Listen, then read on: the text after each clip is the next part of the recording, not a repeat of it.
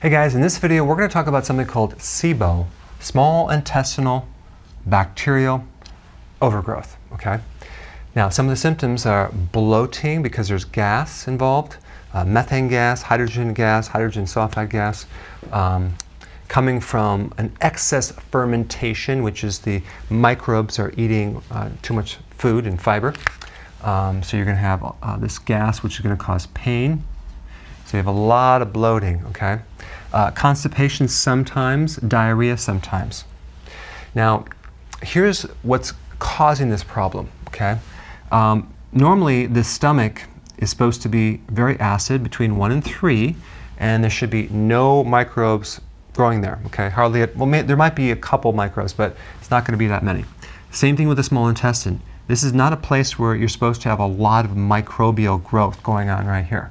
Most of the microbial growth should be in the large intestine. So we have the stomach, the small intestine, which is like twenty-three feet, and then we have the large intestine, which is five feet, okay?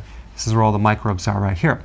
So SIBO is where the microbes are growing in the small intestine and sometimes even up into the stomach, okay?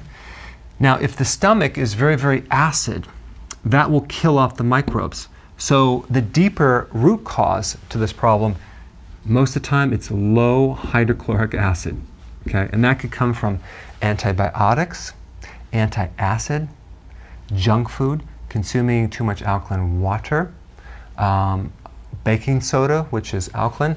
All these things can neutralize um, the acid right here.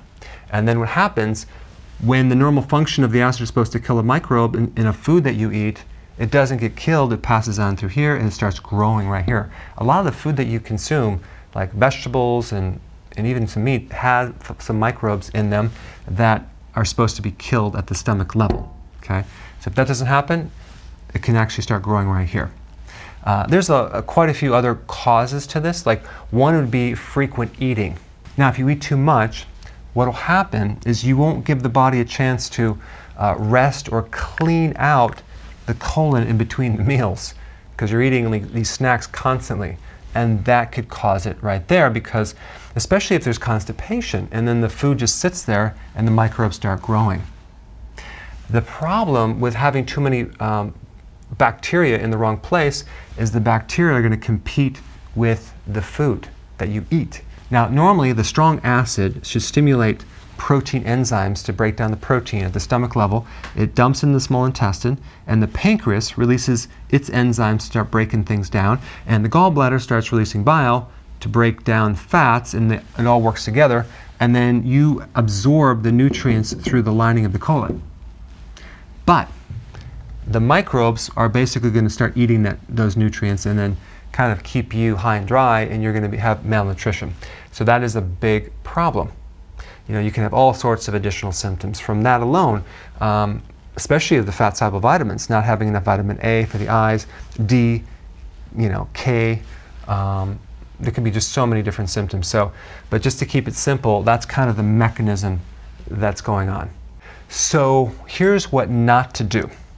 What we don't want to do is dump more fiber to feed the microbes. Microbes live on fiber, and they also live on sugar, so obviously we don't want to do any sugar.